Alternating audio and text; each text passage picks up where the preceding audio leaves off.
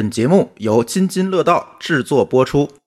我觉得现在很多离婚就能够反映出来俩人结婚的状态。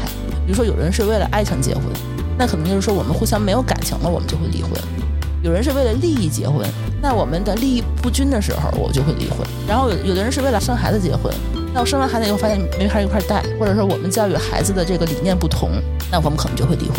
所以他有的时候，你结婚的时候就能看出来两个人是不是怪怪的。分手没有想过，但是因为你这件事儿，我们俩认真的讨论过，我们俩怎么离婚。能不能先讨论一下怎么结婚？这是因为你愿意主动抽离，你想那种被动抽离的，他肯定觉得每一天都很难熬。所以我就说嘛，就是主动提离婚的这个人，一定是要承担更多的责任的，你需要为此付出代价。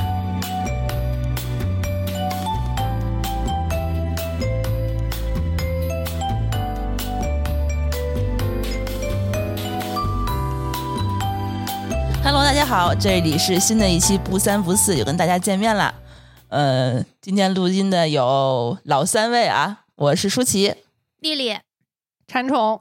嗯，我们今天要离一个比较劲爆的话题，离一个就比较劲爆，你你入戏了，你入戏了，沉浸式离这句。话别剪啊，我们今天要聊一个比较劲爆的话题，就是离婚。因为我们之前的录音其实总是在宣泄情绪的时候说不过了离，老子不跟你过了，老子要离婚。嗯，我想离婚，我过不下去了。这话某个人经常说，对不对？某个人，某个人，我吗？呃，废话，我没说过。我不是宣泄情绪啊，我每一次嗯都在做好各种准备。哎，这就默认我，我就我我已经不用说那句话了，是吗？说吧，不然不 Q 出来的话，大家会以为我离婚了、对呀、所以我觉得好像还是应该我说一句。啊！你要不官宣一下？嗯，就是没有录音的这一个月，我办了件大事儿，又领了一个证儿，还是个小红本儿。还是红色的。我周边的朋友好久没有人离婚了。好好久没有人离婚了，可还行？你们知道有离婚冷静期这件事儿吗？我当然知道啦。就只有你知道，但是要不是因为你的话，我都不知道有这件事儿了。我还真的很意外你不知道，因为我是关注这个事儿的，你都没结婚，当然没结婚才要关注啊，未雨绸缪啊。我跟你说，如果我要是丽丽这个状态，我也会嗯很关注，而且我会非常非常非常谨慎的结婚，因为离婚太麻嗯，烦了。对，太麻烦了。哦，你比较幸福，所以你根本不 care 离婚的事儿，我理解，我们都理解。这个政策有两年了吗？我不知道，你想要离婚的时候就知道说，哇塞，好麻烦什么的。然后就是因为冷静期，其实还耽误了挺长时间的。如果不是冷静期的话，我可能很早就离了。其实你离婚这事儿算是很突兀嘛，我觉得倒也不是特别让我不能接受。我领证那天在群里头官宣了一下，然后大家的普遍反应就是：哦，终于离了。没有，大家的普遍反应是不敢恭喜。就是他们其实知道我可能想要的是恭喜，但又不敢说，觉得有点有违人伦，还是怎么着？你当时是在咱们听友群里头不三不四的群里头下了一个离婚证，对吧？对，你当时还没拿证的时候，在咱们自己主播群里头官宣你要离婚的时候，大家可是很意外的。你去回想一下，就说明这些主播不听不三不四，去拎他们听，去拎他们关注去。就我知道你要做离婚这个决定的时候，我都是很意外的。我觉得就是口嗨时间长了，狼来了的这个啊结果。嗯因为我一直觉得大部分人离婚都是得纠结个十年半载的，然后可能真的是过不下去了，没得可选了。然后不得不哎说真的是离婚吧，是可能那个时候已经出什么大事儿了，然后可能才会去离，很少像你这样的。我这也是有导火索的，但是我觉得现在这种状态，因为我也是刚离嘛，嗯，然后有一些事情确实还没有完全的呃尘埃落定，所以我也不太想在这个时候去评价自己或者评价对方，我觉得都不客观。嗯所以就是嗯，原因这个事情就就先不提了。我觉得肯定是过不下去了。嗯但是至于为什么过不下去了，是谁的错什么这些东西，我就不太想在，至少在这期节目不太想去聊这个事情。嗯，毕竟你现在才刚领证第四天哈，还是还没过兴属于一个兴奋期呢，是吧？可以看出来，我们这个陈博士还是很兴奋的，就拉着我们一定要录这期节目。这期节目策划我们就得策划了一个月吧。从我上次登记的时候，其实起心动念的时候，我跟丽丽说了一句，是因为我跟她说我有可能需要去她家借住。嗯，你 你怎么能跟我说？你这是疯了你因为离得近，啊！我碍于对你的关怀，我没有说太明白。对，然后但是我我说完就后悔了，我就觉得呃，我做了一件错事儿。我当时为什么理解你呢？是因为我觉得你当时情绪不太稳定，呃，睡眠不足，人在这个时候会做一些自己都没法预料到的决定，或者说一些奇怪的话，他事后会后悔。对所以我也没有觉得他会当真，我也没当真。很快我就意识到这个事情有多么不对，因为我当时其实跟丽丽说这话，是因为我实在不想在那个环境再待下去了，嗯，嗯，我需要一个能让我冷静的环境。那如果是这种情况的话，我完全可以找个酒店或者什么之类的，不需要麻烦这个社恐同学，是不是？但是我觉得我可能找他还有一个目的，就是我也希望有一个人能从外人的角度去帮我梳理一下这个事情。我觉得这个也是一个原因吧。嗯，这个是在做决定的时候，朋友的一个非常重要的意义。或者说我不是说想让他帮我梳理一下，而是想让他帮我看看我有哪一些地方没有考虑周到。那你不应该找我呀，我又没有经验。我可能找的也不是你呀。对，就是可能会有一些你在当时那种情绪状态下想不周全的事情。嗯，要做什么，其实还是有很多。对，因为我其实之前你想搬家的那一期，我其实提过一次非常认真的嗯提了你动了离婚的念头。而且我已经开始看房子，然后开始去在想我后面的规划，我后面的该怎么样的生活。而且你是不是跟他还就是交流过一些几次，就是就具体离婚的条款？针对这个事情也讨论过好多回，就是嗯这也一年了嘛，搬家到现在一年多了。嗯其实是来回来去的讨论过好几回的，不是讨论离婚，是讨论我们之间的问题。我之前嗯那个铠甲那一期不是也说过嘛，就是我们其实当时是达成了一定的共识的，我认为啊，但是后来发现这种共识没有办法从根本上解决我们之间的问题。嗯，嗯，就是问题解决不了了。对呃，问题还在那儿。对虽然是有效沟通，但是这个东西还在对。，所以这也是为什么我们可以离完婚之后还依然非常呃友好的去进行，比如说像类似于带孩子这种需要我俩合伙干的事儿。嗯，嗯，而且你们这次算是一个和平分手，我觉得。那还比较和平。对，呃，你这一端和他那一端，就从我这个第三方来看的话，算是比较清醒、比较理智，就没有说是脑补中的那种，就是几个人都疯了，对对对对，嗯。那种感觉嗯、所以还算是一个可以和平共处，呃，嗯齐心协力啊、然后一起协作这么一个状态。这其实是我感觉比较幸运的一点，也是我离完婚之后，好多人都问我说：“你后悔跟他结婚吗？”孩子都生了，这是就是有很多人都会觉得，呃，因为结果不好，我会去否定我的整个这一段经历。很多人是这样的，嗯但是就是从我个人的角度来讲，第一，我觉得在这段婚姻里，我是学到了很多东西，不管是不是他教给我的，但是是我真的学到了很多。嗯然后给我带来的很多思考和成长是不可替代的，嗯是不结婚不可以获得的，所以我很感激这一段经历。第二就是我生了一个我很喜欢的孩子，我觉得这也是这一段婚姻带给我最宝贵的一个礼物。我有个问题，嗯哎，你俩领嗯完证从民政局出来，你们俩说啥了？是这样的，我们先去登记的那一次出来，我说要吃个饭嘛，嗯，然后他说呃不用了吧，因为时间也不太对。然后这次呢，领完证出来，他说握个手吗？我说好像也不用了吧。对，其实哦是 call back，我觉得我不是介意跟他握手，但是我是觉得没有这个必要，嗯因为也不是以后就不见了，嗯也不是以后就不能一块儿吃饭了。我是觉哦得，如果对于我来说，需要吃散伙饭是什么？就是我这辈子再也不见你了。啊，拜拜了。对我给这个经历画一个句号，嗯，那吃一个散伙饭，我觉得可以。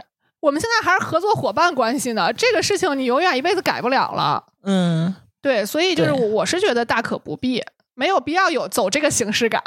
所以你们现在就是，呃，这样一个冷静的这一个状态，会让我觉得很不真实。就为什么就 一一直不敢相信，其实就是这个原因，因为他太冷静了。就从我看到的，就是我周围的朋友离婚的那个状态，跟他是完全不一样的。我也是，就是我，呃，我虽然自己我没有离婚，但是我周围或者可能是我们的家人都有都是有离婚的，但是他们看到那个是让我觉得这个婚姻真的是很不堪，他们才会离婚，或者是真的是，嗯、两个人都已经互相消耗的不成形了。他们才会选择离婚，所以你这样的一个非常和平友好的这个离婚，我觉得是一个让我觉得，哎，这是该离吗？好像可以不离哈，就这种感觉。丽丽，你周围有人离婚吗？嗯，我今天决定录这期这个音频的时候，我盘了盘我的微信通讯录，我就盘出来两个。呃，有可能其他人我不知道，因为我不是很爱交际嘛。然后我盘出来两个是我明确知道，等会儿你朋友圈有多少人？呃，通讯录六百多人吧。才两个，按照这个国家 这个民政局公布的这个数，我觉得也不太对呀、我觉得大概率是不知道。嗯、对，有可能是不知道。嗯，因为咱们这个离婚很想像馋虫一样，还录个节目告诉所有人呢。但是我朋友圈也没有说过呀，所以朋友圈的人可能不知道我离婚，但是听众知道。嗯对，一般情况下，这离婚也不会说是昭告天下哈，嗯，偷偷摸摸地哎，我就会，不，反正对于我来说嗯是这样，就是如果我还抱着一丝复婚的希望的，我啊肯定不会昭告天下。对哦，嗯，那还那还离个屁呀、就肯定是有一方愿意，有一方不愿意呀、那不愿意的话就死扛到底呀、不那就离就好了呀。诉讼 或者怎么着。就你感情证明我没破裂，你诉讼也没有用。就你除非真的是他搬出去好几年了，有啊，有那种搬出去好几年，两个人都根本不知道就是谁是谁的那种，就是还是还是婚姻存续期间。对，除非是什么棒打鸳鸯啊，或者一些误会呀、否则只要有一方不愿意、复婚的概率，我觉得不太大，或者复婚他也会再离。那你们周围，你那两个都是谁呀？先说我家里人吧，呃，我奶奶是八十五岁去世的，她在他六十五岁那年离的婚。我一直觉得这个事儿特别勇敢，因为他离婚救了他一条命。就是其实我以前的节目里面也多多少少提过，因为我爷爷非常的暴虐，他会家暴，是事实家暴，嗯，就真的是去打，拿烟头烫，然后扇耳光这种，哎或者说，其实我我爸他们，我爸、我姑姑、我伯伯他们也都被他家暴过，所以其实，在他们离婚这件事情上，我们家心是比较齐的，就是呃一致支持我奶奶跟他离婚。因为后来我们在复盘这件事儿的时候，也是觉得，如果他们在那是两千年吧，两千年的时候如果不离婚的话，可能我奶奶根本不可能活到二零一九年。你奶奶离婚的时候，应该也是非常冷静呃，的。不是，我之前好像说过，就是咱们在聊夏天那集的时候，我不是说过我我爷爷奶奶家嗯。不装空调嘛，也不装大电扇，啊，就是因为那件事儿，我奶奶崩溃了，然后他们就产生了一哦次没有肢体冲突的非常剧烈的争吵，然后后来两个人都觉得不可调和了，而且两个人都在呛火，就是离孙子不离，就这种。然后俩人就去了民政局，去了之后，我奶奶才意识到是真的要离，然后就有点承受不了，因为你知道老一辈他没有那么的，就是能非常。顺畅的接受自己要一把年纪离婚这个事实，我奶奶又是个非常要面子的人，所以她就觉得，嗯啊、这日子过不下去了，然后日子又过不下去，我又不能委屈自己，因为委屈自己，我可能连命都没有了。可是如果我离了婚，嗯我那些老姐们儿，我这个生活区的人都怎么看我？因为一个生活区非常小嘛，大家其实差不多嗯七拐八拐都认识。然后后来也嗯是走的诉讼，天诉讼呐，多长时间？呃，我没有印象了，因为当时我高二嘛，他们都瞒着我，怕影响我学习。我是后来等他们真的离完之后，我才知道的，就上了几次庭，然后我爸、我姑姑他们都出庭了，就是支持我奶奶跟他赶紧离婚，因为我忘了当时是谁。又反悔了不离，有可能是我爷爷说不离，因为他我爷爷非常需要有个人照顾他、伺候他，我突然觉得离婚证是奢侈品，嗯是吧？我觉得我认识的诉讼离婚比协议离婚要多。还真是。我是那个极品。对呀、所以我觉得看你很奇怪嘛，怎么这么冷静的还能够和平分手？嗯，我但是我觉得你奶奶六十多岁诉讼离婚也挺嗯厉害的，对，这个是觉得很厉害。想象不然后。离完之后，他嗯其实也沉寂了一段时间，因为确实是觉得有点丢人。但是后来，当她走出家门去外面，比如说遛个弯儿啊，在楼下聊聊天儿、买个菜什么的，碰见那些老姐们儿或者以前的熟人，都说：“哎呦，老姐姐，你可解脱了。”就是她当时就觉得，原来大家是这样看我的，原来大家都知道我们家发生了什么事儿，他一下子就放开了。从那之后，我们家就一直保持了几个儿女每周都回去看他，然后他跟我伯伯是一起买的房子，因为他说他不愿意寄人篱下，他要住自己的房子，就是一直就是硬硬挺挺的，就一直在活了二十年。所以我觉得他的离婚真的是救他命的，可能也救了我们的命。他这种就属于真的是不离嗯不行了，真的不行。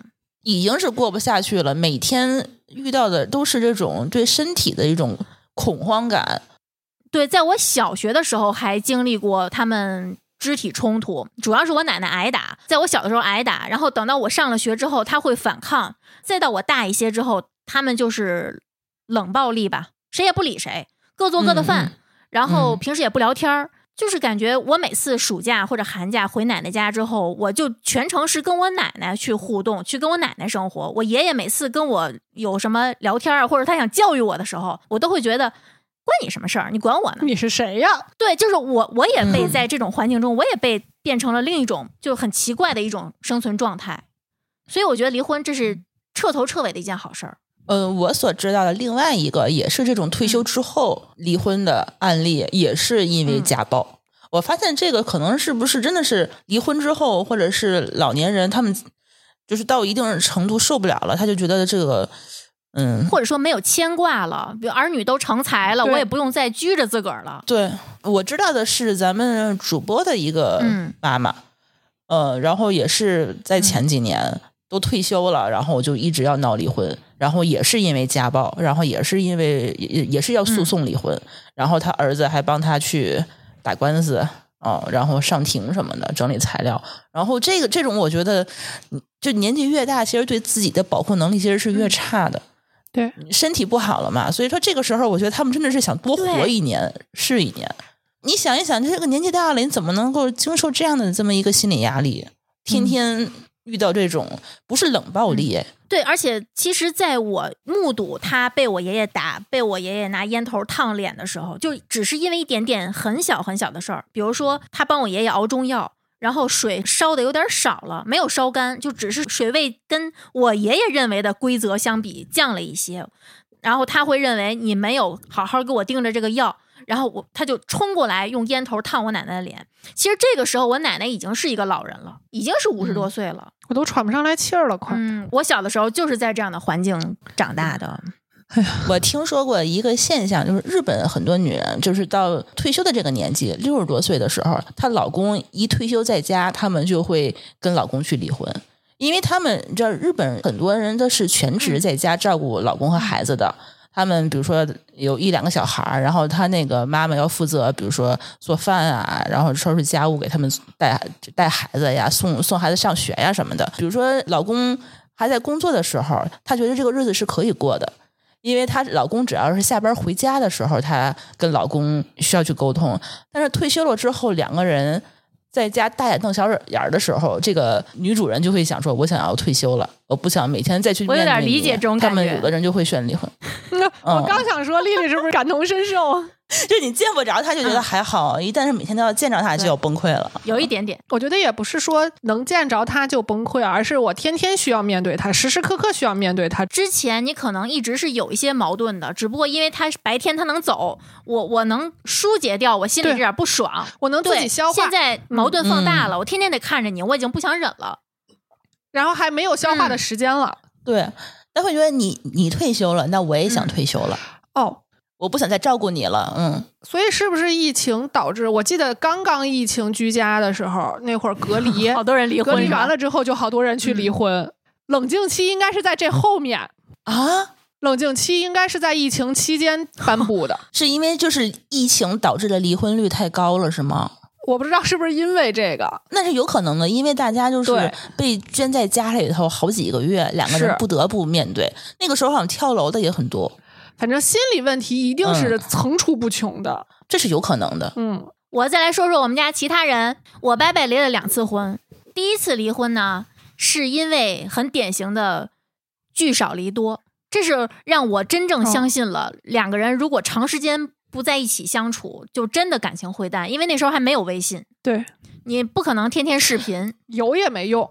你天天视频还是有好处的，尤其是这俩人性格又很不一样。我伯伯呢，就是那种很传统的那种油田子弟，他有闯劲儿，但是也没有那么油。我第一个婶儿呢，就是那种非常非常猛的那种女人。她在怀孕就临盆之前，她还能去那时候他们开了一个烟酒批发的店儿，她还能去搬啤酒，整箱的搬啤酒。我天呐，就是过了几天就生了，他还能干这种事儿。然后他不想在油田那种地方工作，他觉得没有意思，每个月就领呃，就类似于下岗，不想拿那点钱。然后他就到北京来，专门做的那种涉外的租赁房屋中介。然后你就明显能感觉到他是打开了眼界的。然后他每天见识很多不同，就各种各样的人。当然最后他也嫁了一个外国人，就现在已经在英国定居了。我觉得这也是他想要的生活。然后这样的人显然不是我伯伯能驾驭得了的。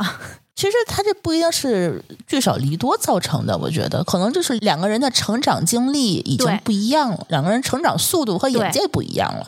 这两个人的话，已经不是在一个 level 上了。我觉得这个必须承认。我其实对我这个第一个婶儿还是很敬佩的，我跟她关系之前也一直挺好的。就后来她去了英国之后，我们不怎么联系了，因为我们在一些事情上产生了矛盾。就她想让我弟弟嗯跟她走，然后我当时我弟弟还在国内上学，哦，他们两个是有孩子对，有一个儿子。都怀孕的时候搬那个啤酒哦，对对对对对对对 对。然后第二次离婚呢，这个事儿就比较荒唐，他是假离婚，假戏真做，知道了。那女 的其实是真想离，然后就没嗯跟他再复婚，然后他们之间他没发现是吗？，对他根本没有发现这个女的，其实在外面当时已经有一个网友聊了很久很久，因为他一直在做生意。然后当时为了转移财产，好像他是跟一个人有了一些财产上的纠纷，然后可能要打个官司，然后他就跟他这个上一任前妻 商量说，那个要不咱们假离婚，就是我把就尽量保护咱们家的财产嘛，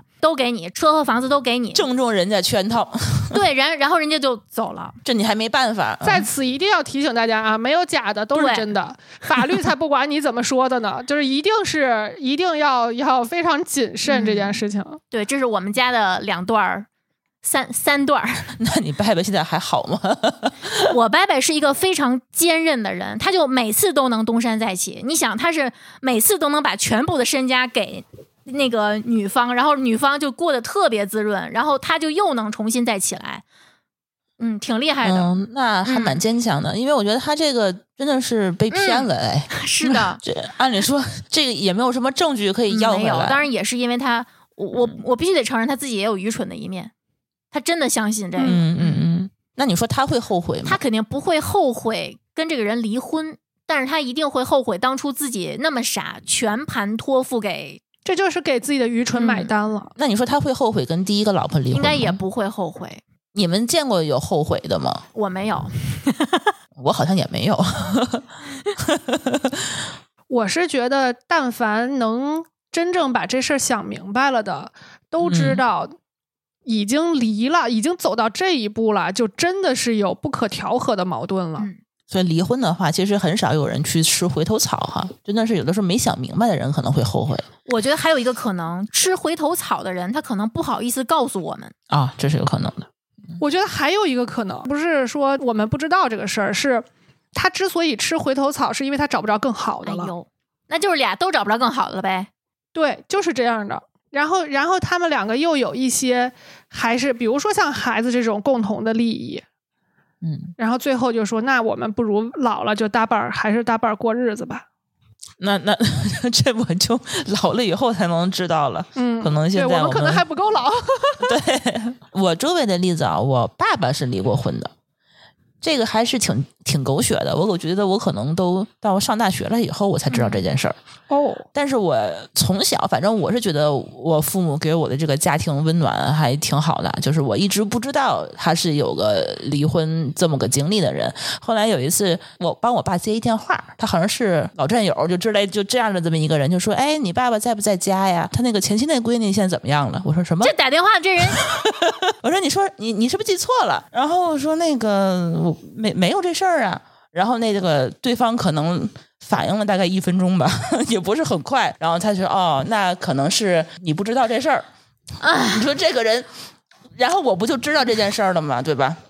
但但是啊，我这话只能只能是在咱们节目里这么说，就是嗯我的感觉是，这样做对于你来说可能是保护的很好，但是对于嗯前面那一任的孩子是一种伤害。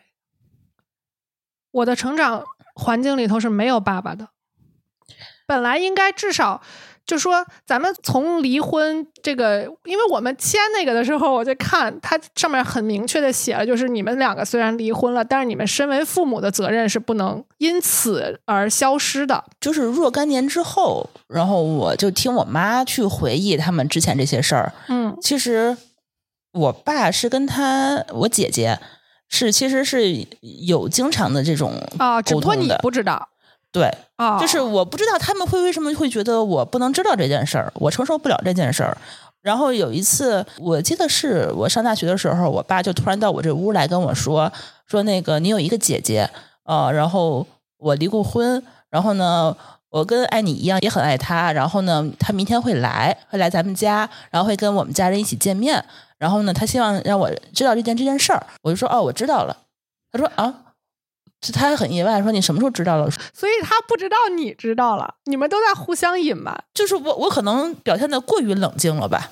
就因为我是觉得这件事儿你不应该让我这么晚才知道。嗯你尝试着想象一下，你上大学的时候知道自己有一个同父异母的姐姐，然后这个姐姐也从来没有见过她，对，而且不是从爸爸妈妈嘴里是知道的，呃，反正不是先从他们嘴里知道的对。我就说嘛，就是不是他们让你知道的这件事儿。呃，对，这个感觉就很奇妙。然后后来有一段这个时间，我其实是试图跟我这个姐姐保持一个非常亲密的一个沟通，但后来发现不行，有难度，这是两个人的事情，不是你单方是面想因为他们上一代的那个矛盾，我觉得可能影响了一些事情。嗯对对，就是他造成了我跟我姐没法沟通，嗯然后最后其实还闹过一些小矛盾，最后他闹的就是，也我觉得你刚刚说的是也也也比较对吧？就是他在我们家其实不是特别有存在感的这么一个人，但是我其实我的叔叔或者姑姑他们都知道他，但是呢，好他们就没有人跟我说过，我感觉我是最后一个知道的，这是我们全家最后一个知道的。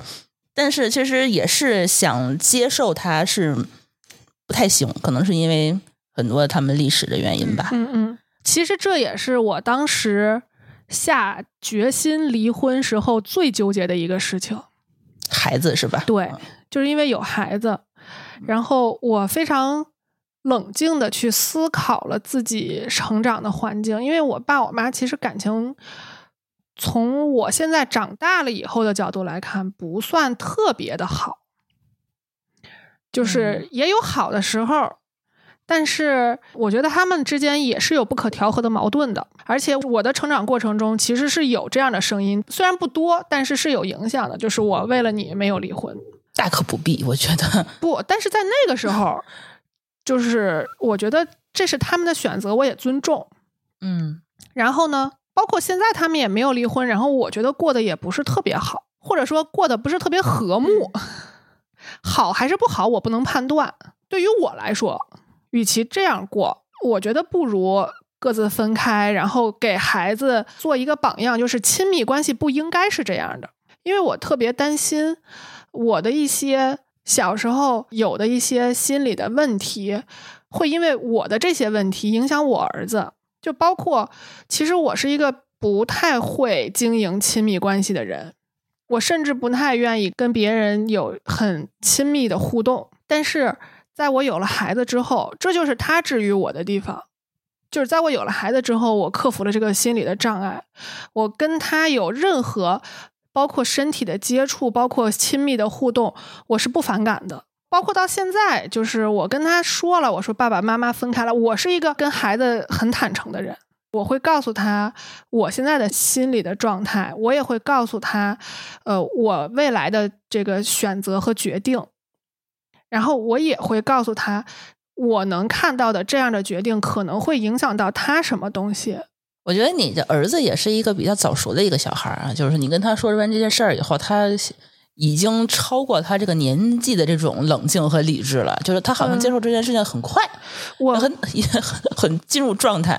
就是我觉得这件事情有几个原因，一方面就是他可能对于结婚、离婚这个事儿还不是很清晰；第二就是我们其实，嗯，从他有了个人的意识之后，我跟他爸爸就几乎不太在他的面前有过亲密的行为，所以他一直认为爸爸妈妈就不应该有那种亲密的行为。有的时候，以前就是，呃，我们感情还比较好的时候，偶尔拉拉手啊，抱一抱呀，他会站在中间，然后把我俩扒楞开。当时他做出这个动作的时候，我就觉得可能是我的一些行为影响到了他。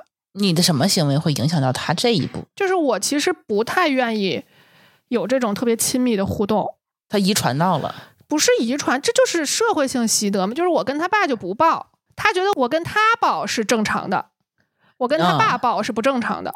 那如果你们要是不离婚，以后日子一直这样过的话，你觉得他对于你们两个就不该抱这个认知，是不是会对他有一些不好的影响？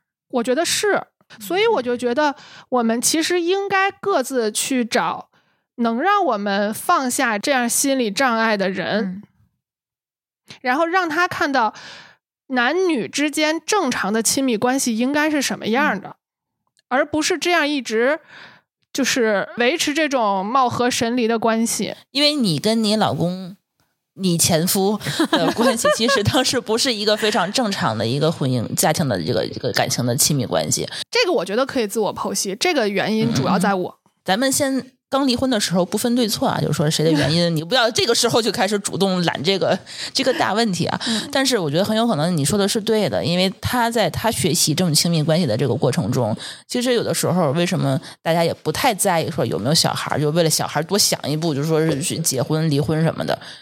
嗯，也是觉得孩子只要是双方其实都，如果能够给他一个比较健康的一个生活环境，比如说我们去都能够还像之前那样去照顾他，包括这个双方父母没有说是真的是呃到撕破脸那种吵的那种那种就是程度的话，互诋其实毁那种，对对对，其实嗯还是、还是对孩子还是有好处的。对，所以就是我觉嗯得为了、为了能达到这种状态，我们两个也都有很多妥协。所以为什么我们两个能这么理智，就是因为我们的共同点是我们希望孩子好，这是我们的共同的目标。你看，我爸爸当时离婚的时候，我现在去反思，应该就不是一个正常的一个离婚状态，嗯，他们应该就是比较这个激动的那种。激嗯，激烈。包括我我的叔叔，我叔叔好像最近也正在离婚的路上，也是属于那种退了休之后要离婚的，嗯，也是属于这种老子已经忍不了了。忍不了了，我不想再忍了离了了你多活两年。对，然后嗯、我姨也离过婚，但我姨是年轻的时候离婚，就像咱们这个年纪的时候，孩子可能哎，可能跟你啊，跟我可能差不多。呃，比比你孩子可能稍微大一点，上小学了，上小学一二年级的时候，我哥哥，然后他们离的婚，他是出了国，俩人一块儿出国了，去国外定居，拿到身份以后，然后觉得过不下去了，那也还是远距离是吧？俩人都在国外哦，都在国外啊，带着我哥，一家三口都在国外，然后呢，文化嗯冲突。不是吧？到那边有什么文化冲突？他在国内还是个郎才女貌的这个天造地设的一对儿，然后到那边的话，确实是觉得不敢跟家里说这事儿太大了，然后嗯有一个人在外面打工什么的。然后我妹妹今年刚刚离完婚，但是 他们比较好的是没有孩子。但是我是觉得我妹妹离婚，哎，我妹妹应该不听这个节目。我觉得我妹妹离婚，她就是一个非常典型的这么一个离婚，就是两个人结婚的时候的目的跟离婚的目的是完全一样的。嗯，我觉得现在很多离婚就能够反映出来俩人结婚的状态。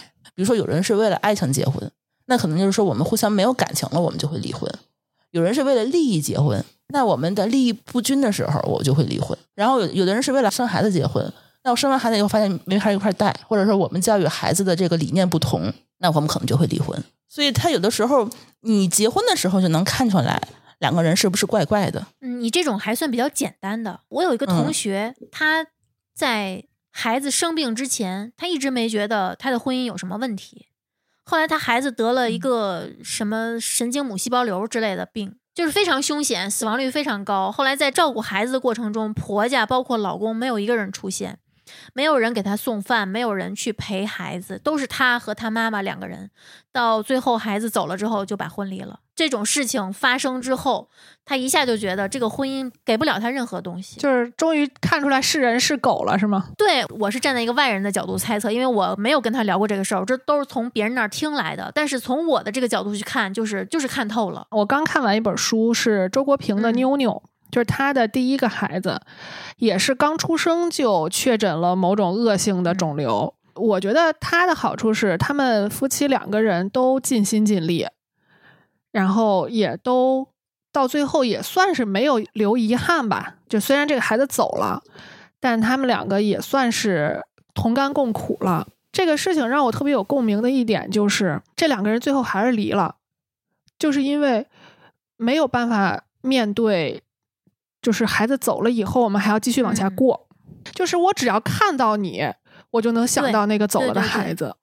这就是我之前其实我反思我的时候也是这种感觉，就是，嗯，我为什么有的时候是不愿意跟家属聊天儿的，就是因为我们两个一聊，你的身份自动就带入父母这个身份了，你很难再回到夫妻那个身份了。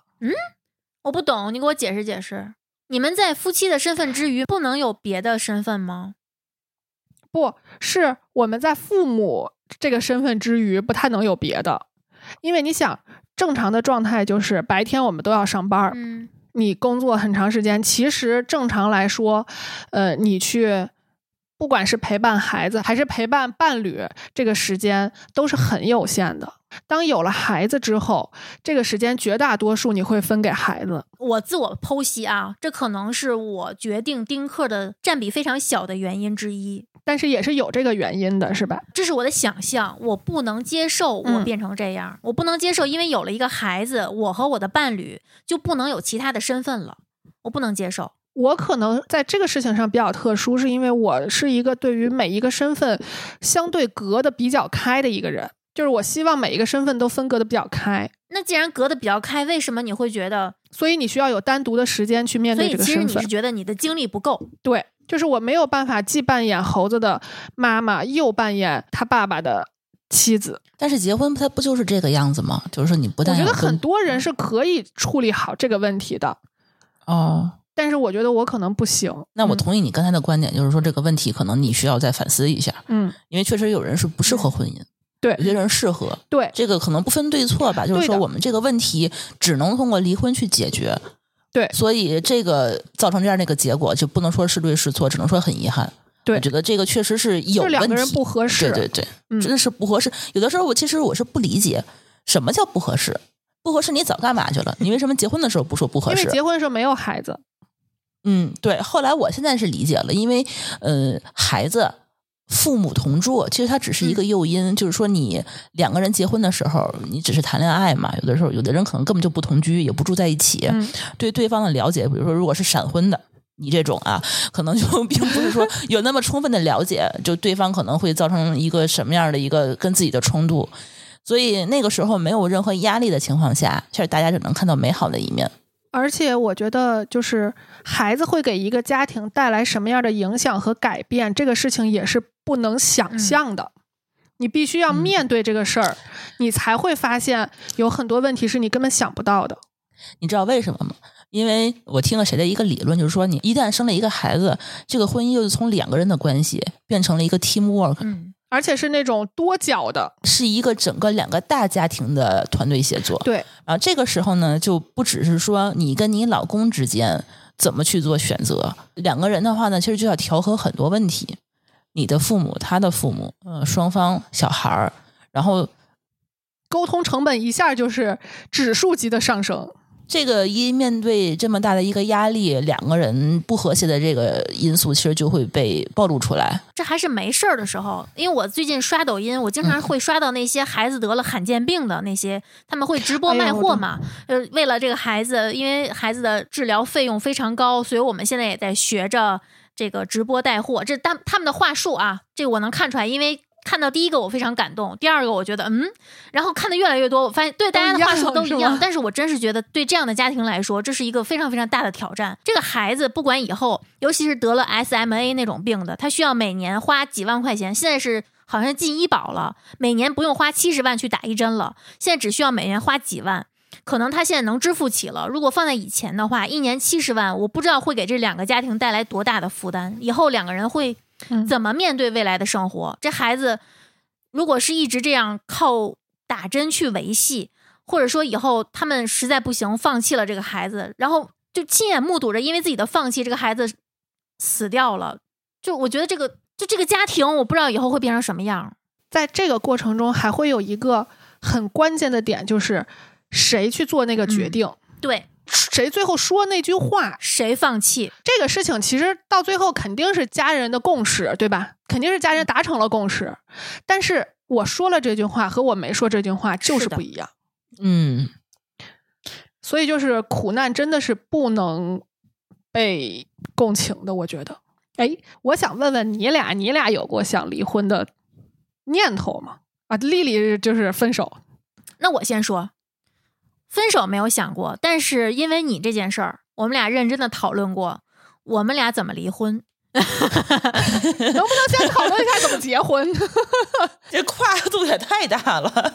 当时我们俩一致的观点就是，我们想拖到越晚越好，两个人都没有力气折腾了，然后两个人都想着。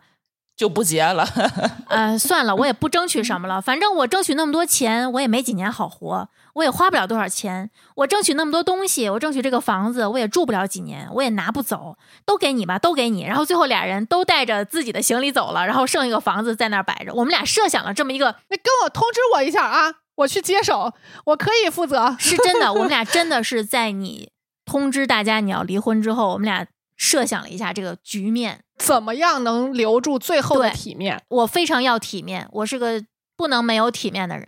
是你是一个见我都要穿袜子的人，那都是我家了。然后我去的时候，丽丽还一定要穿袜子，绝不能让她的脚见到别人。我觉得我是没有正经的去付出实践的想过，但是有过抱怨、吐槽，就是吵架的时候，吵架的时候你会想说，爱过过，不爱过拉倒，事不过三。这事儿还发生的话，我应该去采取什么样的一个行动？我会想，就是我每次一争吵的时候，就吵到我就踩到我那个雷点的时候，我这个人会瞬间冷静下来。嗯，我不会跟你吵，我会想行动，我会给你画正字儿。就是已经每次这一道发生的时候，我就知道说，哦，下面这个点，你再来一道。可能我就会去做什么。我想起一个笑话来，就是说那个俩人刚结婚，然后他们家狗先汪了一声，然后他说第一次，然后又又汪了一声说第二次，然后又汪了一声，直接把那个狗打死。然后她老公说你不要这样，他说第一次，然后再也没有发生过任何争吵，恩，恩爱爱的过了一辈子，就这种感觉。对，那个时候我我其实我的反应不是说生气或者是怎样的话，我真的会去做一些事儿。比如说，我会设想我需要怎么怎么收拾我的行李，我会带走什么东西，然后我去怎么安排我自己接下来住在哪儿，生活怎么办，然后需要有多少钱，然后能够养活我自己，然后能够撑多长时间，工作怎么办什么的，我会自己先脑补一下。我这回也设想了，就是当我。要自己独立生活的话，我先要准备多少钱？因为我要租房子。独立女性都太可怕了。对，因为我会就到那个点的时候，我我因为我是行动派，我一定会先算一下，我如果要付出行动的话，我的代价是什么？我也算。然后他一旦踩到我的雷点了，我要不要行动？然后我是快速行动还是磨磨唧唧的行动？这三个女人，这三个女人太可怕了。而且我觉得以我的脾气来讲的话，如果这件事情已经被我演练过了，那我一定是会行动的。我有点相信。而且我觉得我说出这个话，比如说我有雷点，我跟他说的时候，我觉得他也会相信的。我跟他说我说到做到，我觉得说到做到这四个字，我觉得可能是我真的是会会说到做到。我觉得至少咱们三个都是 no means no 那种。对，但是我一般情况下，反正你要跟我这么折腾，我也不会说是真的会怎样的。就真正画正字的那个行为很少，嗯，对对对对对、嗯但是你要真的干了，你就要负责。对，所以一般情况下他也不敢，就我们属于边界很清晰的那种。因为你给一个底线的话，他就会在底线上面来自己安全范围内来回蹦跶，所以也不会说是真的是想过要离婚，但是你气得上头的时候，谁都会自己脑补一下，没有他我能不能活？我觉得这个可能是一个很正常的一个状态。后来想说不行，那就算了，不离了。嗯我一般都是这个样子，不行。所以女人太能干不行是吧？不好，就是因为我离了谁都能过。嗯，是因为其实我觉得这也是我我自己单方面选择结婚的这么一个理由，嗯就是我我结婚之前我就知道我其实离不开这个人。我不知道你们去结婚的时候是怎么想的，就是你怎么证明这个人就是对的那个人？我想让他当我孩子他爹。但是我想的是，我知道我离不开他，嗯，就是你也不可能分手，也不可能离开他。然后你跟他两个人，就是知道你们两个人不会离开对方，所以才能够勇敢的去结婚。这是我当时的一个想法。嗯所以结婚之后，我也从来没有真正的想过说，哦，我要离开他，不可能。对对对对对，嗯不可能，因为你也知道自己离不开的。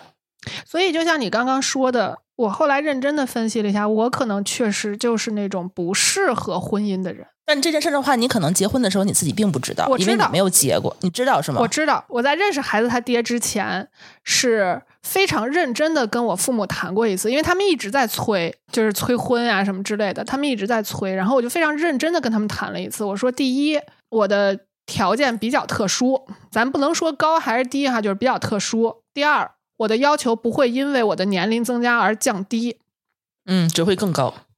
呃，会不会更高不好说，反正肯定不会降低。然后第三就是我自己一个人拥有能过得很好的能力，我不需要有一个人出现照顾我什么东西，或者说能补齐我是肩不能提手不能挑这种，我不会，我不需要，就有点类似于，因为生孩子这个事儿。你是没有办法一个人完成的，在这个合理的范围内啊，就是哦哦哦，就是合理合法的范围对你没有办法一个人完成，但其实现在也可以了。而且我对自己的认知很清晰，就是我不是一个特别愿意呃全身心投入教养一个孩子的这个人，所以就是我会更希望有一个人能够照顾他的饮食起居，能够给他这种嗯最基本的抚养。那我说一句就是比较欠的话，就是嗯你都知道自己不适合结婚了，我跟他说过，他是不怕吗？他不担心，他无所谓。他觉得他能改变我，哦哦哦，你也觉得这个这这是可以改变的，是吗？我不觉得这是可以改变的。就按理说的话，你应该是我的态度是我已经跟你说清楚了，你觉得可以接受，那我们就结；你要是觉得不可以接受，我可以换人。那这么说的话，就是你在结婚的时候，其实你是你觉得你自己是有可能会离婚的，对吧？对，你当时就已经觉得自己不一定会跟这一个人就是一辈子下去，啊而且在结婚之前，我跟他讨论过很多事情，比如说开放关系，因为我跟他说过，我说我不是一个有长性的人，我很难被一个人长时间的吸引，除非你一直不停的具有能吸引我的点，啊，这很难。这很难。我们如果想要长久稳定的关系，那你可能需要忍受的东西会比较多，你能不能接受？嗯，这些我们都讨论过。他当时的回答都是 yes，我觉得这这件事情的话呢，就是有点跟我们自己常理的那种认知不太一样。嗯有些人他对这个婚姻的态度，其实就是你想好了一辈子不离婚，那你就会去结。嗯，但是我觉得现在随着这个时代，我觉得很多人这个观念已经变了。对对，婚姻的态度也变了。对他不追求就是说这天长地久。嗯，其实我觉得很多人离婚也是很上头的，结婚也是很上头。嗯可能当时感觉对了，他们就会去不结婚的话，可能也会有一些遗憾，他们就会去嗯对结。对，嗯是的。而且我觉得现在这种试错成本，由于我们周围离婚的人越来越多，反而把这种试错成本降低了。就是你的心理负担呀，包括你会担心周围人对于这件事情的看法呀之类的这些嗯东西吧，就是决策成本其实是降低了的。大家对离婚的态度，我觉得也是越来越包容了。对，就之前大家还会带一些，就是一些想法吧，就说你离婚带了孩子，这个孩子可比较可怜什么的。嗯现在好像离婚，有的就觉得都无所谓了，嗯，对吧？这这很常见了。现在这个离婚率，国内其实也不不是说很低了，北上广应该超过百分之五十了吧？这么高了如。果我没记错的话啊，一线城市还是挺高的。而且家嗯长对咱们这一代人离婚的态度，也跟以前他们那一代经历的也有很大的不同。就是上一辈为什么嗯不愿意离婚？其实我们的上一辈大部分不能说大部分吧，我知道的很多是就是挺着不离。你看离婚率低，不一定是他不想离，并不一定代表他过得就很幸福。对他有的是忍，有的是就觉得就这样吧。对，它也会给我们造成一种潜移默化的影响，就是呃我们可能会有一些习得，就是那我也会有样学样，觉得我爸我妈都能这样，我公公婆婆也能那样，那我干嘛对吧？呃而且他们也会以过来人的身份去劝你，但是其实他们那一代人不离婚也有、怎么说也有他们的原因吧，比如说那一代人他们可能生存比较困难，就是如果是的，那一加一一定是大于二的，对他们来说。那如嗯果那个时候的人离了婚，他一个人生活一定是非常艰难的。对。嗯然后还有就是一些社会因素，比如说当时的风气就是不愿意鼓励大家去主动追求自己想要的生活，或者说主动去分析清楚自己到底适不适合婚姻。嗯，嗯，或者你到底需要什么？现在反而大家其实有的时候不是那种劝和不劝离的这种态度了，大家会觉得你这个苟且在一段婚姻里头，你还不如说放了彼此，让大家都去过得好一些。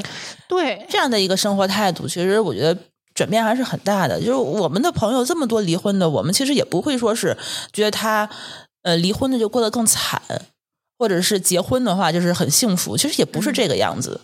就你看我在我在群里头官宣完以后，就是因为大家一开始有点儿盯着，就是不敢，然后我说啊都没有人祝福吗？然后就发现大家其实态度都是，不知道应该怎么反应，就如果你要是觉得你过得好，那我们也为你对，开心而且没有一个人说对，至于吗？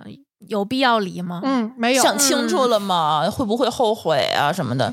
这是不是应该算幸存者偏差？就是听我们节目的，是不是都应该是 相对比较理智的人？有可能吧，可能不理智的人不敢说出来，啊、对，也有可能能的。嗯，因为我觉得可能大部分人忘了哪期节目了，就有人说你们居然是劝离不劝和，然后就拉黑了咱们的那 赶紧拉黑吧，谢谢。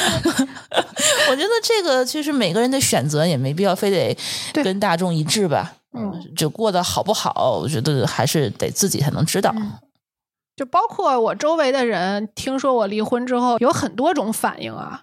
嗯然后有一部分就是呃挺好的，我觉得你离完以后的状态变好了，嗯这是相对比较大多数的。就是太极端的那种，可能就不太能成为我的朋友，确实是。嗯，然后呢，还有一部分就是会跟我说一些他自己的境况。他也想离，嗯，我觉得是，呃，嗯。有有羡慕的，嗯。有问我怎么操作的，取经的，哦，学经验的，对，其实也不是嗯。取经，就是他们会觉得，嗯，你怎么能就像你们说的，你怎么能这么冷静，然后这么和平的就把这个事情处理了？嗯我刚刚也说了，一定是我们两个都做出了一些妥协。哦，就他也是想知道我怎么才能做到这一步，他想知道嗯我需要付出什么样的代价，嗯，才能顺利的离婚。对，然后去评估一下这个代价我愿不愿意付出。嗯，我觉得离婚它其实就是一个代价的这么一个成本的一个衡量。对你如果离婚之后代价比现在更大，那很多人就觉得我苟着吧。对，这就是为什么上一代人很多人都苟在婚姻里嘛。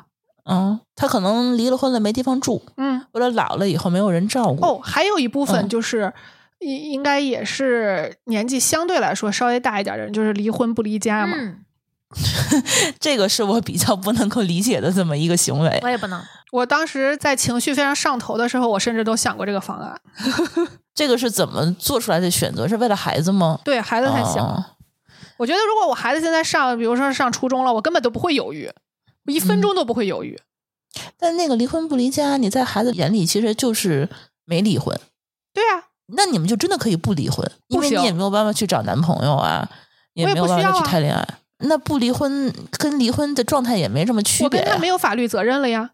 哦，对，共同债务什么的不用去帮那要他还了。是这样的话，嗯我说句很难听的话，如果孩子以后知道了真相，知道了所有来龙去脉，他会觉得你们俩很变态。对，这就是为什么我最后想明白了之后，我还是果断的就搬出来了，而且是以迅雷不及掩耳盗铃之势。而且如果他当时就就全程孩子都知道的话，他会觉得你们俩更变态。当我的理智回归到我的这个最高占领了高地之后，第一时间我就把房子租了，然后搬出来了。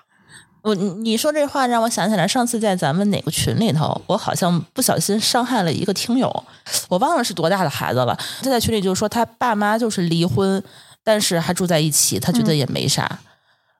然后好像两个人还就是离婚不离家。我是觉得孩子和孩子也不一样，我当时说了一句话，说你应该想一想，他们不离家的原因是不是因为你？哦，我想起这事儿了。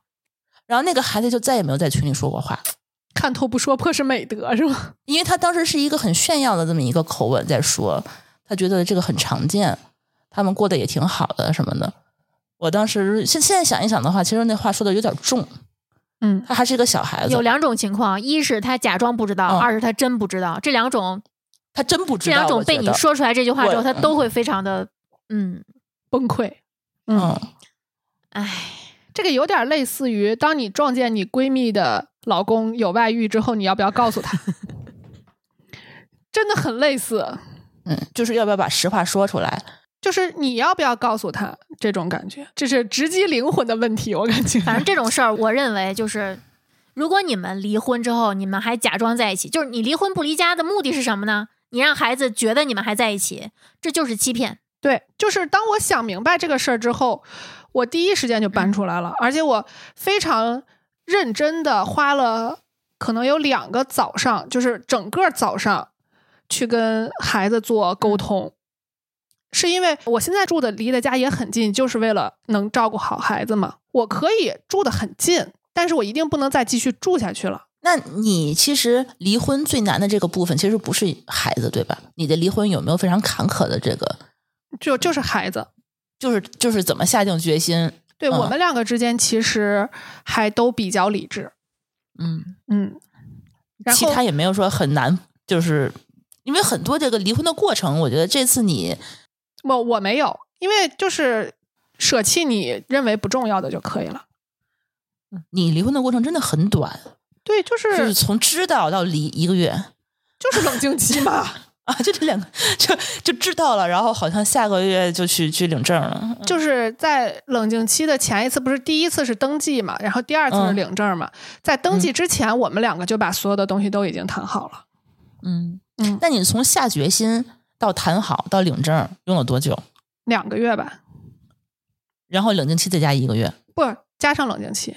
一共两个月。对，那你的离婚过程真的是是挺快的。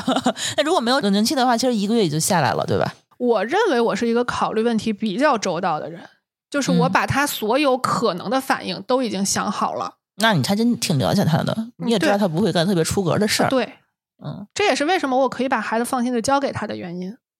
哦，对，如果你要是觉得他很过分的话，你可能也不会说是这么容易就就离。对我离婚的结果，在很多人看来都是亏的，嗯，但是我不在意。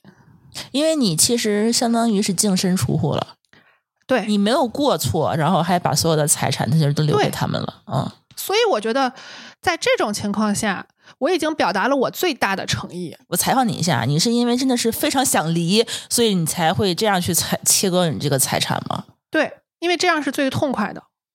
就是你想离婚的那一方先要退让一步，不想拉扯了。，对我给你一些诚意，对，是这意思对吗？一个是这个，嗯再一个就是以我们现在的经济状况，如果我要跟他掰扯，这个房一定得卖，嗯，那孩子的生活、他的生活、我的生活都会乱七八糟。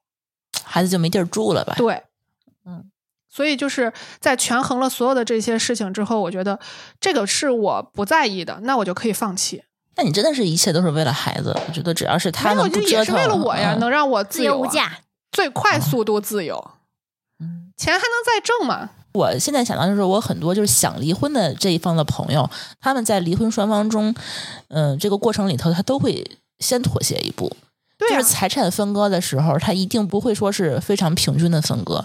想离婚的那一步，他一定会做出让步来，让对方觉得离婚的时候他们没有亏，对，是的嗯，他们才能够同意离婚。这好像是一个离婚的策略。或者说他们才能勉强嗯接受离婚。所以从这个角度来讲，我觉得提出离婚的那个人本身，嗯对于这段婚姻来说就是过错方。就是因为你想对，你想走了，你想当逃兵的时候，就要付出代价。，对，是的，你要这么说的话，其实也是对的。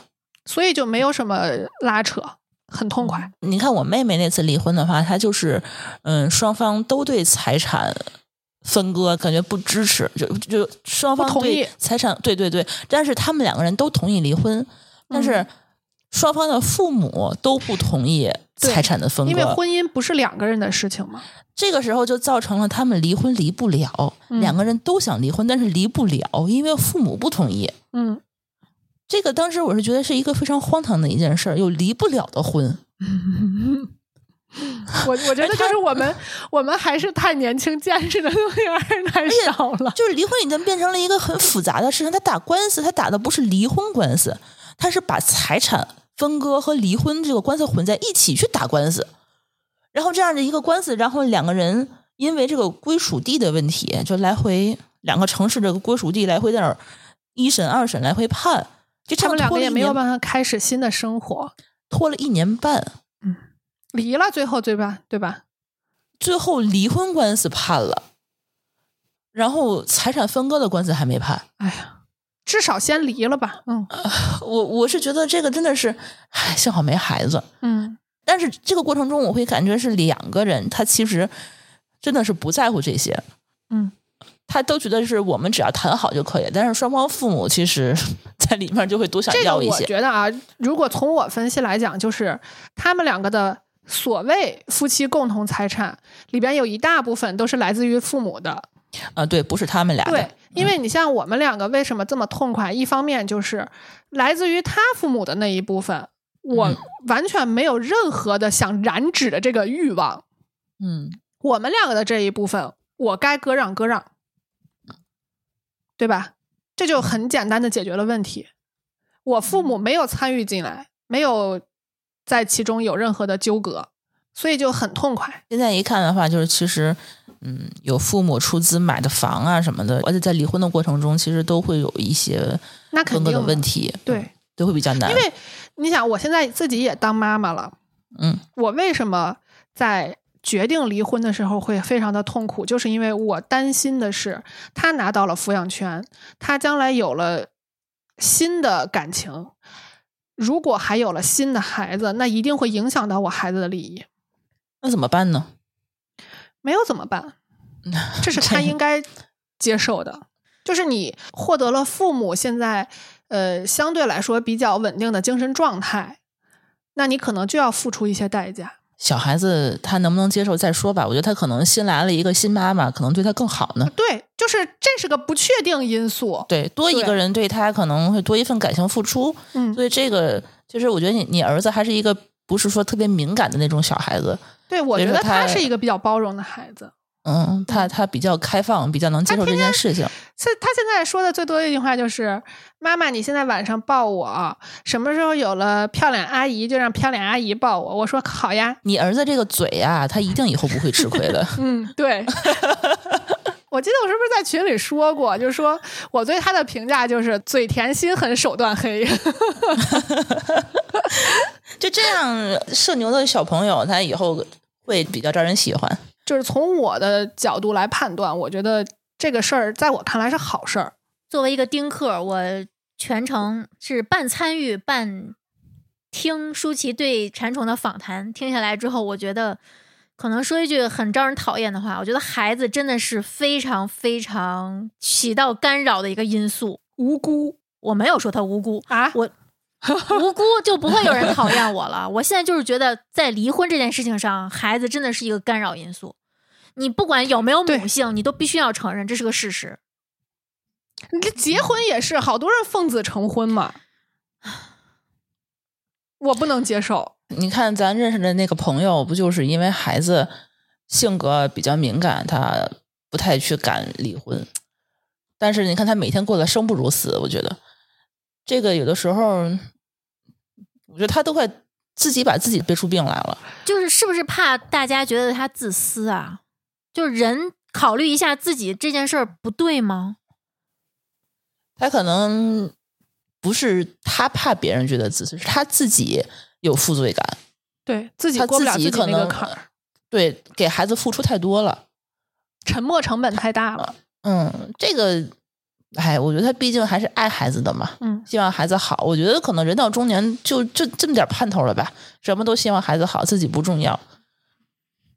我觉得可能有了孩子，他们就这就是一种。价值的选择，他就 是嗯在他的价值选择，他在他的价值排序里，孩子就是比我自己要靠前的。因为中国人大部分的这个价值观啊，自己的信仰其实还是家庭嘛，嗯，我觉得家庭幸得，我觉得啊也、也无可厚非。家庭排在第一位，自己可以牺牲一下。我也从来不会去觉得那些生完一胎、生二胎又生三胎的人有什么不对。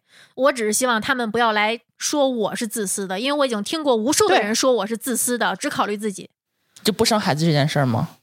不结婚以及不生孩子。我如果现在遇到这样的人，我就直接告诉他，嗯，我就是。你都四十岁了，嗯、你爸爸还生过病，你为什么还不赶紧结婚？就你都已经错过你奶奶了，你为什么还要继续拖着？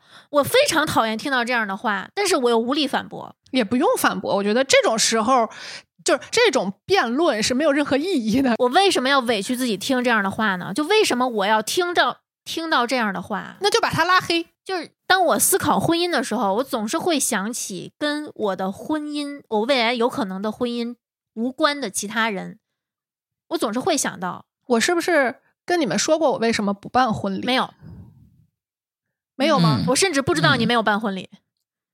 我没有办婚礼，我好像不知道。然后我也没有拍婚纱照。看到你试过婚纱，我有哦婚纱，是我自己拍的，就是我们两个买了，然后我们自己出去玩的时候带着。就是我当时不办婚礼的一个非常非常重要的原因，就是结婚这一天是对我非常重要的，嗯我不愿意在对我很重要的这一天去伺候一堆我连认识都不认识的人。嗯两个人就在台子上跟耍猴一样表演给大家看，其实底下的人也不愿意看。我觉得这是浪费生命。哦我昨天刚好刷到一个视频，是有人投稿，就是她嫁到了一个非常非常传统的地区。其实我不太确定那是个什么地区。他们办婚礼的时候，司仪说接下来新娘子请你回头，然后后面站了二十几个七大姑八大姨。这个当地的仪式要求你给这些所有的人一人磕一个头。她当时就看向她老公，她老公说就用只有他们俩能听到的声音说：“对不起，媳妇儿，我现在其实也没有反应过来，但是之后我会补偿你。”她当时心一下就凉了，她知道这个时候她老公不会为她出头，她当时就就嗯梗在那儿就没有动。后来那个司仪包括两个亲戚吧，远房的女性亲戚就过来摁着她，把她摁到地上，逼着她一个人磕了一个头。但是最让她寒心的不是被迫磕头，而是事后她老公没有一句解释，她就问大家：“我现在想离婚，这个想法正不正常？”就一个主播接受了别人的投稿，嗯哦，我听的时候我血压都上来了。我我没说出话来。嗯我现在的态度就是，你做出来的每一个选择都是你前面所有经历的反应。所以就是因为她没有在婚礼之前看出她老公是一个没有担当的人，对，不光没有担当，你也得看得出来你老公的生活的背景是什么样。也许可能人家老公就是有担当，就是想让她这么做呢。哦哦，你有没有想过这种可能性？可能性，他是支持的。人不是你这司仪谁会安排这个环节？很有可能哦我都没有想过这很点，有可能。你你觉得她老公是被迫的，她婆婆安排的吗？那不可能的呀。对呀、她老公一定围观过其他人的婚礼，知道这套流程。天哪！然后我看到评论区有一个山东的朋友，IP 为山东的朋友给他出主意说：“你让你的娘家人马上组织一场回门宴，照搬一次。啊，对以眼以以眼还眼，以眼还眼是吗？这是高手。我我这话都说不利落了，气的。但这只是结婚呢，这还没到离婚呢。你这谁知道他离婚的时候会什么鸡飞狗跳？啊，不应不应该这么说，他还没离婚他。已经想到离婚了，这就是他们想离婚的这么的一个想法。我觉得这个想法不是冲动，我也觉得不是。他可能结婚的时候就会说：“我为什么要结婚？我已经后悔了。就是那个希望他还没有领证或者。说，如果他当时，哦，他已经领证一年办的婚礼，啊，就是说，如果他那那我觉得根本就赖不得别人。如果他当时冒出这个冲动的想法之后没有离，我相信以后的日子还会有别的打击等着他。我不是乌鸦嘴，哎，这这我觉得是有可能的，这绝对不是危言耸听，不是小人之心。”嗯，嗯，而且是后边的坑一个会比一个大。嗯那你现在自己就是现在自己租房子租了多久了？嗯，半个月了吧？哦，那就是离领领证之前就搬出去了。嗯，对，就是因为我知道我们两个都不会后悔的。嗯只是一个时间问题，就是等待国家对我们的考验。而且我这次搬家，因为我你们也知道我是一个东西不太多的人，然后我这一次专门没有叫搬家公司，我也没有往箱子里去整理我的东西。我这次搬家是一个人啊，我叫了一次是因为有两个大件儿我实在是搬不了，然后叫了一个货拉拉帮我搬了一下那个东西，然后一个人一个箱子都没有用，纯粹就是靠塑料袋儿，然后把我所有的东西，塑料袋儿跟行李箱，把我所有的东西都搬过来了。就是，这我必须吐一句槽，就是在这种情况下，我两天也搬完了。我不能理解他那次为什么就就能就能那么长时间，然后折腾的哩哩啦啦，怎么都怎么着都弄不完。行了，吐槽完了。然后就是你东西真的很少。要我离婚搬家，我可能得搬两个。我要是离婚搬家，搬家的我家就得清空了。对我，我搬家的过程，丽丽一直在感慨，就是我一定不能搬家，我要搬家我就死了，就就是一直在说这种话。搬不完了。然后就是，我就有一点儿那种，我一点儿一点儿从原来的那种生活中抽离的那种感觉。嗯，我记得我跟你们聊过，就是这种感觉是非常好的，而且那段时间我也已经开始规律的生活，规律的锻炼。然后开始看书，开始学东西，开始做我想做的事情，因为你的时间空出来了一部分。这是因为你愿意主动抽离，你想那种被动抽离的，他肯定觉得每一天都很难熬。所以我就说嘛，就是主动提离婚的这个人，一定是要承担更多的责任的，你需要为此付出代价，一点儿一点儿把现在租的这个房子，呃，按照我的需求把它改造好，然后安排好。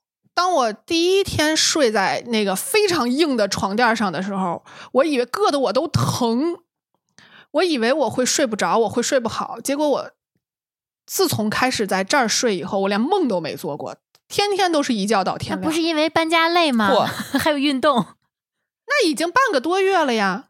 应该是睡得真是踏实了。对，就是心里踏实了，尤其是在领完证以后，更踏实了，我有 一种长吁一口气，终于这件事情落听了，我终于我不用再提心吊胆了的这种踏实。你连在新家的第一泡屎都纪念下来了。这这个事情可能对于我来说就是重生。从此之后，新的世界对我打开了大门。就有无数的这种可能性了哈。对我终于嗯可以过我希望过的那种日子了。这种日子，其实我在结婚之前就跟孩儿他爹说过，在这个事情上我是完全没有任何变化的。他当时给我的答案是他可以接受，但事实证明，我觉得他把我的要求想得过于简单了。他不知道我的这个要求背后其实是需要很强大的支撑的，他也不知道我为了这样的追求愿意付出这么大的代价。他也没有想到你离婚下了这么大的决心，他没有想到我这么痛快，嗯，而且离完婚以后这么开心，因为他会他他心里怎么想？看到你这么开心，这么想离婚，他会不会也也心情会不太好呢？哎，我我反而觉得这是我挺惊喜的一件事情，就是我们两个都是希望对方更好的，就是我们看到对方变好了，呃，精神状态也好了，然后情绪也好了之后，我们两个都是更开心的。两个成熟的人，我就觉得我没选错人，哪怕我我们两个不合适，我也没有选错人。就我脑补了一下，如果我离婚的时候看到对方这么兴高采烈、这么开开心心的离完婚的这个状态，我可能会有点生气吧。就是你怎么能够离完婚了以后当什么事儿都没有，一点也不难过，也不装装样子？而且包括猴子也是，就是我们三个的现在的情绪状态都比以前要好了。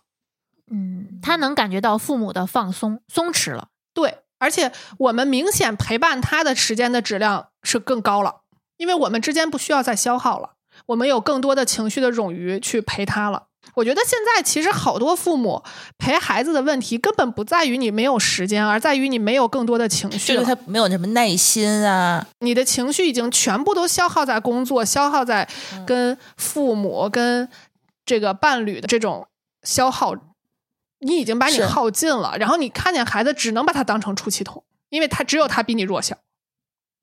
嗯，你只能管到他呀，对你管不了别人呀，对只能控制这一个人。对其实那个时候孩子也是无辜的，对，就是当我离了婚以后，我开始呃有更多的耐心坐下来跟猴子聊天的时候，我就发现，第一，我发现他非常愿意跟我聊天儿。嗯。就是他愿意喋喋不休的给我讲他听到的故事，他在幼儿园经历的事情，然后非常兴高采烈的给我展示他捡的一片树叶，嗯。而我也有更多的情绪去回应他这种，不管是难过也好，是开心也好，我都可以回应了。嗯嗯然后包括在他犯了错误的时候，我也可以非常耐心的给他讲为什么你不应该这么做，你这样做会有什么样的后果，或者说，呃，你这样做对别人会有什么样的影响，而不是简单的告诉他你不能这么做，你再这么做我就打你的屁股。嗯当你这样跟他沟通的时候，效果非常好，一次就够用。因为这个孩子，我觉得脑子是够用的，所以现在的状态就是，反而我们三个的关系更好了，更和谐了。而且你陪伴小孩的时间其实也没有去减少啊，那更你还是每天对你每天还会去看孩子，对每天都照顾小孩、带孩子，然后再回来。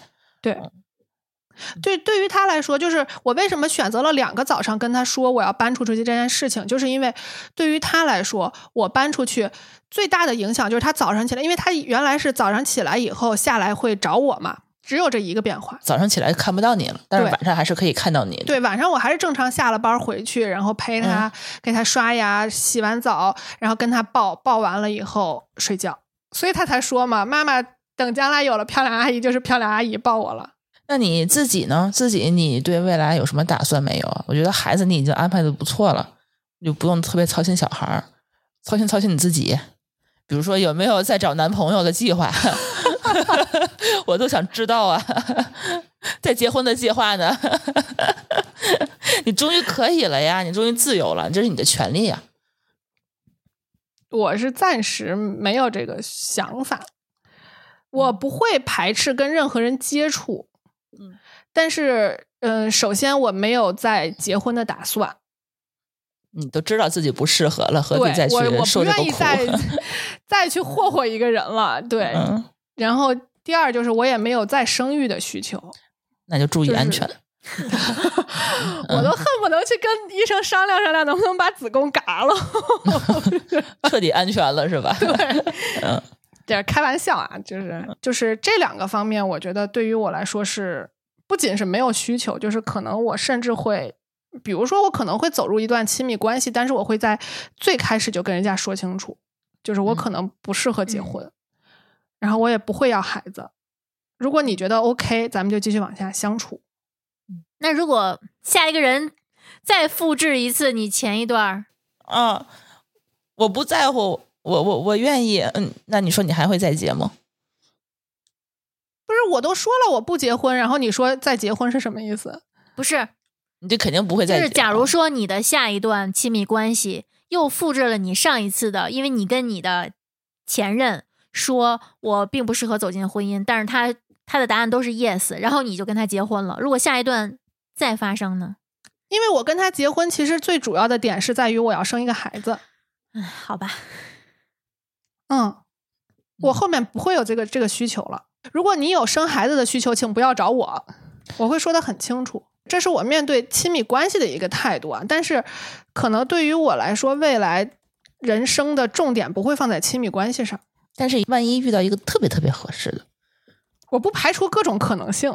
对这个，因为你现在单身嘛，就这种可能性就会更多了，总比之前选择要多很多。对，我不排除什么，我不会自我设限，就是说嗯啊，我不能找对象，我不能怎么的，我我我唯一不能的就是我不想生孩子了，那挺好的，万一对方有孩子也不需要你生，就是也请不要让我带，就是可能力不从心，对。嗯，我我的能力点可能不在这个上头。对，嗯，那就是说未来的打算其实也没有想过特别多。对我不是太想给自己设限了。先享受生活吧。那你觉得就是一个人生活跟两个人生活比有什么难的地方吗？就大家好像有一些朋友不敢离婚，就是说不敢面对自己一个人的生活。哦，我是觉得，首先我是具备一个人生活的能力的。就是嗯包括什么搬重物呀、修个电灯啊，什么这些基础的这些东西我都会，然后包括嗯开车认路什么这些东西我都会，就是基础的生活能力我是没有问题的。再一个呢，就是现在这种外包，就是其实能解决很多问题，几乎是所有的问题，就是功能性的这种万师傅，对，就这种问题，嗯我我是觉得都可以解解决。然后呢，呃，可能唯一有需要的就是会有一些精神的追求，一些软的东西，对因为你毕竟没有精神伴侣了呀，他没有很多话，其实有些人还是需要有另一半的，可以分享一些自己的事儿。对于我来说，不管是不是亲密关系，社交嗯对于我来说都是一种消耗。啊、本来你也不需要这个这一部分哎不是，不不能说不需要，嗯我也需要去释放我的精力，对吧？嗯嗯但是就说这个东西不是说我夜深人静的时候，我躺在床上，我会想我为什么这么可怜，一个人孤独，没有人陪伴，这是我不会想的。因为我自己设想了一下，就是说，如果我自己一个人过，我周围的朋友都结婚了，或者都有男朋友，我我觉得比较难的就是，比如说我要出去玩啊，看个电影啊，自己一个人呀，咱们孤独那一期我不是说过吗？我就是特别你享受这种偶。尔一下还是可以，但是你如果就是每个礼拜我都没有是地方，就没有人陪我去，我就会觉得稍微有一些难受，因为嗯人毕竟还是社交动物嘛。我还是希望就是说能够找到一个就是说走就走的另一半儿，就可以陪我去做很多事儿。连我都是这么想的。你社恐都是这么想的，对吧？嗯嗯，我还真不是，我特别，我为什么说我可能不适合这种亲密关系？就是我是一个特别独立的人，我这甚至些东西的话，你乐在其中，自己去做，对我甚至觉得有一个人陪伴对于我来说是负担。你不觉得孤独？我不仅要照顾他的感受，嗯，我还要委屈自己照顾他的感受。那好，那这个对你来说不是问题，对，这对于我来说真的嗯不是一个问题因为对我来讲的话，可能就是一个恐惧感，啊。对，因为这个我可能会选择不离婚了。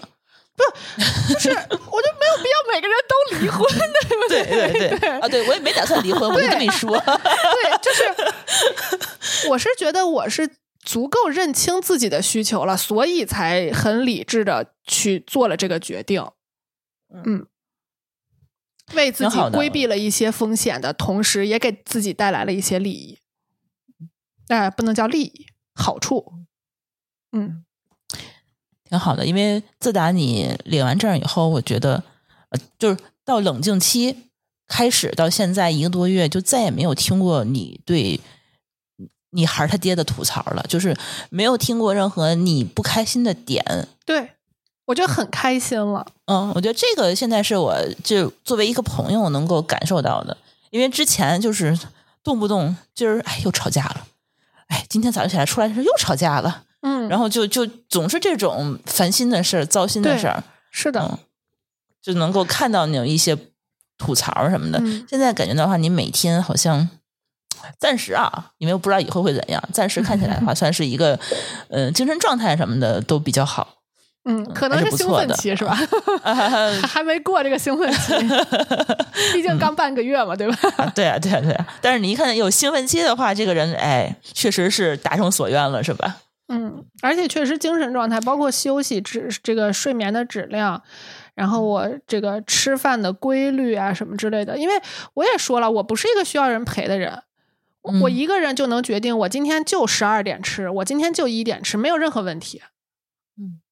嗯。我不需要再说，我还要等一个人回来，然后跟他一起吃饭，然后我还要考虑我做的这个菜他是不是喜欢吃，他如果不喜欢吃，我是不是要委屈自己吃他喜欢吃但我不想吃的东西？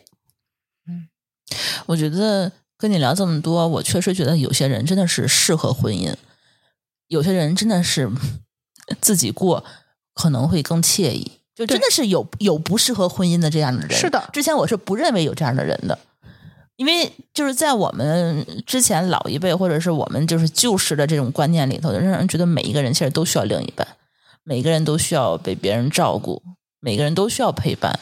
就认识你之后，我会觉得这个想法其实 并不是每一个人都需要。我嗯在很年轻的时候，应该也就是刚上大学的时候，看过一个漫画。具体这个漫画是谁画的什么之类的，我已经记不清了。但是它的中中心思想就是，如果你是一个缺了一个口儿的圆，嗯你希望去找到能给你把这个缺口补上的那个角，然后让你们两个变成一个新的圆，那可能你还不适合亲密关系，或者至少你不要期待亲密关系能达到这个目的。其实最好的状态应该是，这是他的观点啊，就是在爱情里头最好的状态应该是两个人都是一个圆，各是各的圆，但是你们两个呢又很同频，又可以同时往前滚，不会一个人滚得太快，一个人滚得太慢，嗯是这样的。所以有一次，我记得在不三不四的群里头，有个人问过我一句话，就说：“你们认为最好的爱情是什么？”我说：“当你不需要爱情的时候，你不需要爱情为你解决任何问题的时候，你可能才能遇到真正的爱情。”我不太认同这句话。这是我的态度。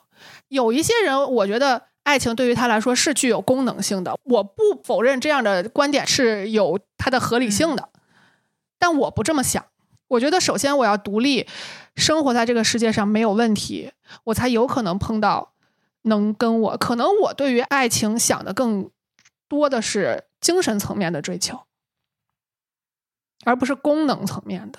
就是两个人能够聊得来，玩得到一起，对然后有共同的努力追求。就两个人在一块儿就是嗯开心。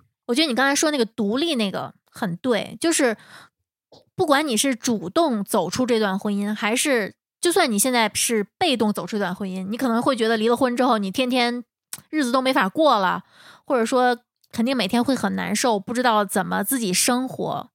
相信我，你一定能。我觉得大部分人其实都是能独立生活的。对，而且就我自己的这个感受啊，我我可以讲一下我的感受，就是当你在刚决定离婚的时候，你所有脑子里想的都是你要失去什么东西了，所以那个时候你的情绪会非常的不好，极端的不好。我那个时候应该是。丽丽应该知道，我应该有三四天就一几乎一点都没有办法睡觉，就我睡不着。然后你向我提出了要来我家住半个月的，哦，半年，半年，对，疯了 是半年对吧？对，就提出了很奇怪的，就是完全自己都不可理喻的这种要求。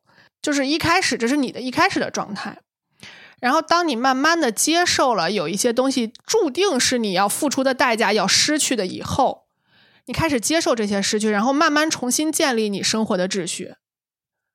当你新的秩序建立起来之后，你就会发现，哦，我之前的选择可能是对的，是理智的。我是需要付出一些代价去建立这种新的秩序的。代价能承受。对，你要评估的就是这个代价，你嗯能不能承受，仅此而已。嗯，对，节目最后我是想念一篇我的日记，我是应该是从今年中旬，就是年中的时候开始，因为当时情绪实在是太差了，我就开始写日记，也算宣泄一些情绪吧。然后就是开始有了离离婚的打算之后，然后过了最痛苦的那段时间以后，我写了一篇日记，是我幻想猴子将来写作文的时候写我的妈妈。我那天就是写完这一篇日记之后，我是第一次踏踏实实睡了一个觉。他说什么了？我 写的，不是他写的，不是哦，我以为是他写了我的妈妈这篇作文之后，你睡了一个觉。没有，就是他现在会、会写什么呀？就是我在、那我说的，他我的妈妈那是他写的还是是我写的？是我的，你帮他写的？对，是我幻想，我我幻想他未来写我的妈妈是什么样子。哦，对哦，我说这个小孩他上幼儿园就会写作文了，这也太厉害了。然后就是我可以读一下我的这个、嗯这小作文儿。我的妈妈是个博士，可厉害呢。她有自己的播客节目，做科普，也讲自己的生活态度。她还是一个小公司的老板，经营着一点儿小生意。我和妈妈不常见面，因为她很忙，但每次见面我们都有说不完的话。别激动，我觉得真的孩子这个事儿不太能提。对，没事儿，继续。你想哭就哭。他经常出差，每次出差回来都会给我带礼物，所以我家有来自世界各地的冰箱贴和明信片。妈妈还会在明信片上写当时想跟我说的话，让我知道她不管在哪里都会想着我。妈妈还会写故事，临睡前会讲给我听。长大之后才发现那是她自己的故事，然后我就针对上头这一段，我又写了一个我自己视角的东西。其实这不是我为他做的，你看，我都是在做自己的事儿，但是会给他留个扣儿。我希望能给他的就是这样一个又一个的扣儿，在他成长的过程中，一个一个解开，越来越了解妈妈。相信最后他一定会觉得，妈妈当时的所有选择是那么勇敢又那么幸运。这个孩子带给了我对这个世界的热爱，或者说，我对世界最真挚的爱都给了他。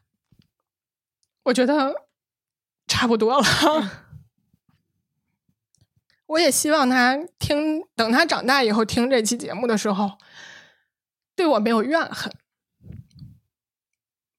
不要因为我的自私，让他心里有什么难难受过不去的地方。我觉得你的儿子还有你的父母听完这期节目以后都会理解你。